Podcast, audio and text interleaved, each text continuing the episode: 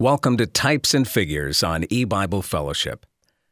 You know, the Bible is a masterwork which utilizes recorded historical accounts to illustrate and teach things concerning the gospel of God. Now, in the Bible, we read quite a bit about the preparation and the construction, and then finally the worship of the house of God. And this was a glorious temple, first built in the days of Solomon. King David long made preparations for its building.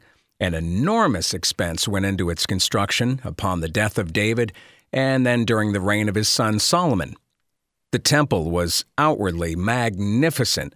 Everyone was impressed with its splendor, and yet few were aware that in all of its elaborate decorations and costly array, it was all put together by the Lord, simply to paint another picture of the Bible's truth. In other words, the temple was an historical type and figure, an actual building designed to illustrate a truth, just as Christ's parables were words designed to illustrate various truths of God's gospel plan. Now, what did that temple represent? Well, we can discover the answer to that question as we search the Bible for clues, and we find some help in the book of 2 Corinthians chapter 6 in verse 16.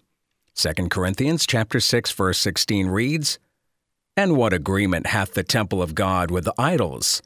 For ye are the temple of the living God, as God hath said, I will dwell in them and walk in them, and I will be their God, and they shall be my people.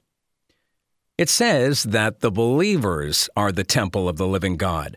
And we see some further support for this idea in the book of Hebrews, chapter 3, verse 6, where we read, But Christ as a son over his own house, whose house are we. So, from these verses, we learn that spiritually, the Lord views those he saves as being part of his house or temple, and therefore we also understand that the Bible likens God's salvation plan to the construction of the spiritual house of God and once all those to be saved, the elect, have become saved, the house is then completed and ready for the Spirit of God to enter in and dwell forevermore. You've been listening to Types and Figures, designed to help the Bible student understand more of the spiritual meaning within the pages of the Bible.